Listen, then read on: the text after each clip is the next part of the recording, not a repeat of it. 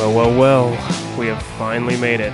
Finally made it to the end of my twenty nineteen catch-up of movies for Lighting Up the Marquee.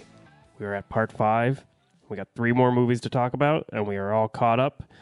Five episodes later, this would have been a long fucking episode if I did one episode talking about all these movies, but glad I split it up into five episodes because holy shit, I watched too many movies. I did not realize how many movies had piled up since being on hiatus. But finally at the end, thank you all for tuning into this uh, series. Uh, it's been great talking about all these movies, even though a lot of them I probably could have talked about a little more. Just I saw them so long ago, I p- kind of forgot a little bit about them. Um, but nevertheless, I wanted to get my thoughts out to you guys on all these movies. Thank you all for listening and sticking with this series. Uh, now we're caught up, and we got to talk about these last three movies before I move on to more movies in December and more episodes. But today, on this last episode, we have Honey Boy, Knives Out, and A Beautiful Day in the Neighborhood. And I'm going to start off with the, the first movie I saw from these was Honey Boy. Um, so Honey Boy was very... I, I didn't even know this movie had come out, or at least I didn't think it was playing at A M C, and then all, all of a sudden I saw it there. And I was able to check it out, and I did. And it's about a young actor's stormy childhood and early adult years as he struggles to reconcile with his father and deal with his mental health. Um, the interesting thing about this film is it's written by Shia LaBeouf, and it stars him and Noah Jupe and Lucas Hedges. And Noah Jupe and Lucas Hedges are essentially playing the younger and older version of Shia LaBeouf, and Shia LaBeouf is playing his dad, um, which is a very... I was intrigued by that. I was intrigued by the story. I was intrigued that he wrote it and based it off of his own life. Um, and then I later found out he wrote this script while he was in rehab as like an exercise. Um, so this film is very... What I liked a lot about this film was not necessarily the writing, but the courage that Shia had to tell the story and also play his father in the film. Um, it definitely seems like a very, like very personal film, and it's very cathartic. It seemed like a very freeing process for him. Um, I know Shia has been in the media a lot, especially when he was younger, for like the Transformers movies and even like the Even Stevens days, to be thrown into this life. And I didn't realize how much of like a struggle he had with his father and how much his father pushed him and how he was like basically paying his dad to be his agent because no one would hire his dad because of he was a, a felon. Um, and I didn't realize all this like hardship that Shia went through and how much he bottled in over the years. And it's also weird uh, coming off his performance in Peanut Butter Falcon, where he plays like this like loving fatherly figure to this like asshole, like this asshole fatherly figure.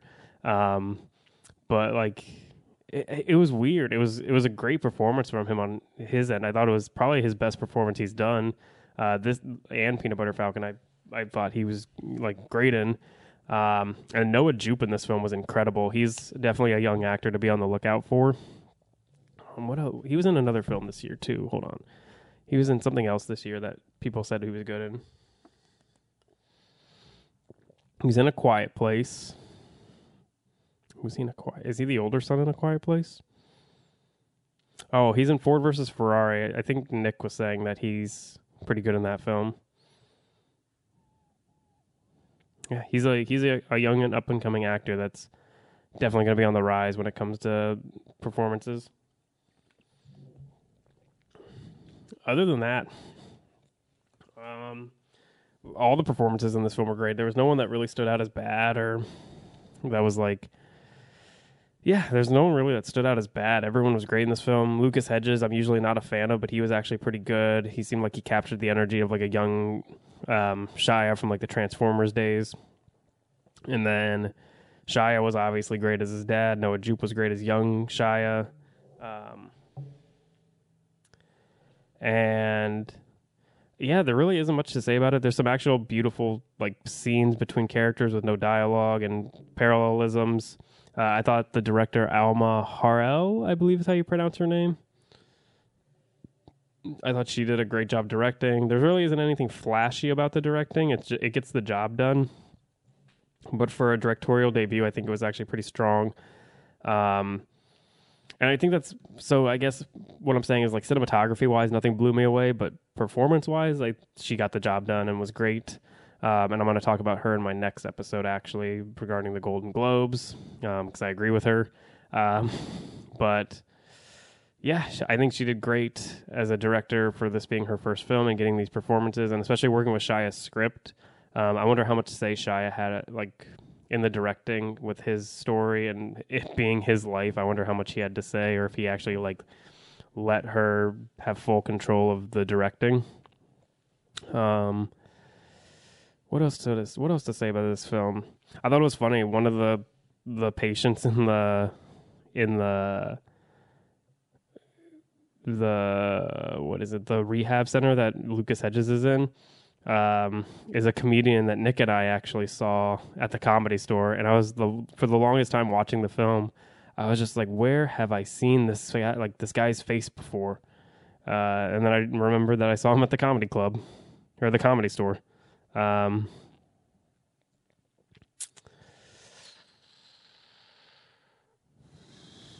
I'm trying to read some of these, like, uh, I'm trying to see. Hmm. I'm trying to see, like, maybe if IMDb trivia has some good facts, like, sometimes they do, sometimes they don't.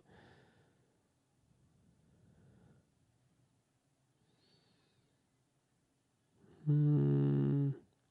Nothing really new. Like I said, there really wasn't anything that blew me away with this film. I just thought the performances were great. It seemed like a very cathartic film for Shia. It kind of just ends. Um, it, I don't think it really had a clear direction as where it was going. It was just like a, it seemed like it had a good moment in time, and it just didn't know when to end and what to show. So I feel like the script could have been a little better, but it definitely, I feel like, was a good effort from Shia. I think it was very brave of him to put this story out and show the world, like, what he was actually going through. Um, and I actually, like, applaud him for that. Um, I do think it's a, a pretty solid film. I do think it's like a, I don't know if I would ever watch it again, though. I don't think it's a film like I could revisit. Um, it's a film I would recommend to people to go see, but I don't think I could ever watch it again. I don't think it has much rewatchability to it. Like I said, there wasn't nothing that stood out cinematography wise that made me want to, like, there wasn't, like, a certain scene I wanted to go back and rewatch because of the camera, like, how it looked. Or maybe there's, like, a couple scenes I would go rewatch just to rewatch the scenes, but not the whole movie. Um, so I think for that, I would probably give it like a six out of ten, six and a half out of ten. Um, I do recommend it to people if you're interested in it. If you're, if you're just wanting to see it, it's a very, like, cathartic film. It makes you feel good, and also makes you kind of understand where Shia was coming from. Uh, so for that, I do respect him a lot. Uh, I do, I do think it's probably, like, the bravest movie of twenty nineteen, um, which is something I was not expecting to call a movie this year, as being brave. Um, but yeah, if you're interested in it, I highly recommend going and checking it out. Um, It is worth the watch. I don't know how much rewatchability it has, but it, it was a solid film. Oh, man, guys. Are you guys getting tired of me talking about movies from twenty nineteen? I don't know if you are, but it's a lot of movies. Like, I'm drinking a lot of water. I'm drinking a lot of water because of it. So let's move on to the next film that I've been hearing about for the last year, because I was hearing it had, like, the biggest cast of, like, A-listers. Um... This and, like, Dune, I think every other week was getting a new cast member, and that's Ryan Johnson's Knives Out. Um, so it's a new Ryan Johnson whodunit. Um, and the premise of the film is a detective investigates the death of a patriarch of an eccentric combative family. So it's basically, like, like I said, it's a Ryan Johnson film coming off The Last Jedi, which divided a lot of fans. Like, me as a Star Wars fan, I thought it was fine. It wasn't my favorite Star Wars film, but, like, I don't hate it. I just think he was trying to do way too much in one film. It felt like he was trying to do his own trilogy in one film. Um, but I didn't hate it as much as other people, and, like, a lot of people are giving it. Um, I do think, like, the the backlash Star Wars is getting from it is, like, they also know that it kind of derailed them, because they're like, oh, we had this all planned from the beginning. It's like, no, not really. Like, you're just trying to cover up what Ryan Johnson did. But I... I I don't know. I still kind of like The Last Jedi. I don't think it's terrible. It's not great, but, like, I don't know. That's my opinion. I don't really don't give a. Sh- I, I don't care about yours. Um, I was about to get very aggressive there. I'm just going to stick to my catchphrase. I'll just say I don't care about yours. I'll stick to that catchphrase. Um, but it's a new whodunit. It's in the vein of like, m- like thriller mystery movies, like Clue and like, um, these like murder mystery movies. Um, and has a huge cast. It stars Daniel Craig, Chris Evans, Ana de Armas, Jamie Lee Curtis, Michael Shannon, Don Johnson, Toni Collette, Lakeith Stanfield, Christopher Plummer, Katherine Langford, Jaden Martell, uh, Frank Oz is in it. I forgot he was in it. It's got a lot of people. It's got a lot, a lot of people in it. Um, I think this film was also like dividing people. I know a lot of critics are giving it praise and audiences are loving it, but a few of my friends that I've talked to actually do not like it and said it made them angry, um, which is, I understand their points of view. For me, I found this film very fun, but it wasn't wasn't great. Um, I definitely had a lot of fun with the performances. I thought the it subverted my expectations in ways I didn't expect, but I liked it. Um, and what I mean by that is like the trailers keep making it seem like you have to guess until the end as to who did it, but they really like flat out say what happened, and they just only keep revealing pieces of the puzzle to like cover up. I don't, it, it's weird. They like tell you who does it, like who does it pretty much probably near the end of the first act or in like the beginning of the second act. And then the rest of the movie is like trying to like, It, it, it's weird. There's like more puzzles to like than like a typical like murder, like who did it, um, which is something I liked. Um, I liked the cast. I wish a lot of the family was in the movie more. They like kind of disappear at one point, um, and it makes sense why they disappear, like or, or not being focused on as enough, enough. But like I wish they were just in it a little bit more, because um, like all their character arcs kind of just get wrapped up near the end. And I was wondering like how they're gonna wrap all these up uh, in this short amount of time. But they were able to do it, and it was fine. It was fine for what it was.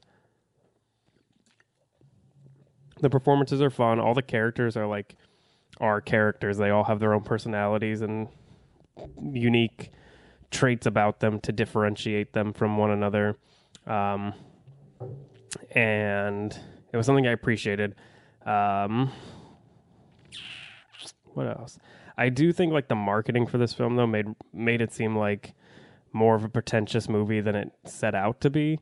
Um, I saw Ryan Johnson did this like clue, like a Clue Twilight Zone-esque kind of like fifties detective, like T V serial thing. And I was like, okay, you're kind of like going a little over the top with this marketing um, for what the movie is. There are points where the movie kind of drags too, where it's like, okay, let's kind of like get to the next scene. Um, I know it like it's building to, but it's, uh, it's kind of just like there's some there's a little bit of pacing issues in the second act, um, and then you also have what, what was it? There was a part where I was just like, I do like the like I did like the beginning when they were like interviewing them, and it was like the unreliable narrator, like they're not telling the full truth, but we're seeing what's happening, and they only give like bits and pieces to it. Um, but yeah, it was actually like. Also, surprisingly, like there was social commentary in this film. I was expecting it to be like a, like a just a typical murder mystery whodunit fun film, but it had some social commentary and like real world implications to like today's society, which I thought was actually pretty good. It had uh, hints of like classism with like Ana de Armas's character being the maid of Chris, like not the maid, but the the uh, nurse of Christopher Plummer's character, and then like the family being like kind of like the one percent rich family. Um, but yeah, I actually, like I said, I enjoyed it for the most part. It was not like, it's not one of my favorites of the year. It's, it's mm, actually, no, it is. It's up there. It's something I probably would revisit, but not like very often. Um, uh, what else was I going to say about it? But I think that's it. Like, I didn't really have a lot to say about it. I think I wanted to like it more than I actually did. Um, but at the end of the day, I just liked it. I thought it was a lot of fun. Um, I think that's really it. I think the performance by Ana de Armas was the best in the film. Um, Daniel Craig's accent was very off-putting at the beginning, but I kind of got used to it by the end or like throughout the film. I thought Chris Evans was great. Michael Shannon was great. I wish they would have played up his, like, there's like an Irish joke they make, and it never played out when I saw it in the the trailers. It did for me, but like my audience never did. And I wish they would have played that joke up a little bit more. Um, I wish Toni Collette was in the film a bit more. I wish Don Johnson and Jamie Lee Curtis were in it a little bit more. I wish Lakeith Stanfield actually had a little bit more in the movie. I was actually very disappointed with like his character. Um, I was hoping he would have like a little bit more to do than just being like the detective working with Daniel Craig's character. But it is what it is. Um, I would probably give this film like a seven out of ten, like a seven and a half out of ten as well. Um, it's definitely a fun film. Definitely go check it out in theaters if you are able to check it out in theaters. It's definitely a fun film to take to the like family to, date nights, um, girls' night, boys' night, whatever you want to do. Definitely a, a lot of fun to watch. Um, and it was, yeah, I, I think that's the best way to put it is, was, it was just a fun movie. Um, I know like it made people mad. I get it, but, but that's what Ryan Johnson does, I guess, is make people mad. But he's got some, like, he definitely knows what he's doing with stuff, um, whether you agree with me on that or not. But I do think he's got some, like, I do think he's a smart guy. Um, yeah. Go check out Knives Out if you can get a chance. It should still be playing. I think it, like it just came out, so it should still be playing. Uh, go check it out. It's a fun movie. No matter what anyone says, it's a fun movie. Um, or you might hate it like my friends did, but you know, that's their opinion. I got my opinion. I got my show. So I say it's a fun movie. Go check it out. Um, and we're finally on to the last film of this twenty nineteen catch up, and I'm tired. I'm tired, but we got to get through this movie, and I can go take a nap. Um, no, I'm, I don't know what I'm going to do after I do this, but uh, I got another episode planned after this, so stay tuned. Um, but the last movie I saw for this twenty nineteen catch-up was A Beautiful Day in the Neighborhood, the Mister Rogers film. Um, so this is the Mister Rogers film starring Tom Hanks as Mister Rogers.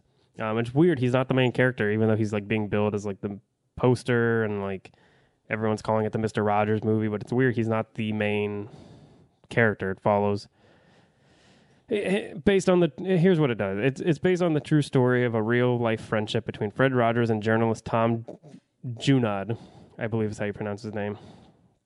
So basically the star of this film is Matthew Rise, who plays Lloyd Vogel, which is the character's name in the film. Um, And Mister Rogers is essentially like the supporting character that's like being interviewed by him.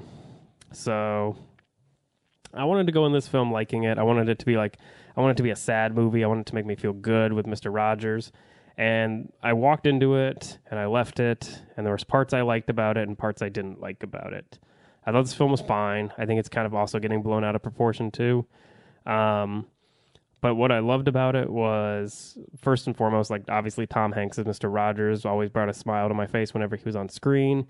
He always brought this like joyful presence that like I wanted to be around. I didn't want to feel like anything else but joyful when he was on screen, uh, because that's what energy he brought to to the screen and to the characters around him, just like Mister Rogers did in real life.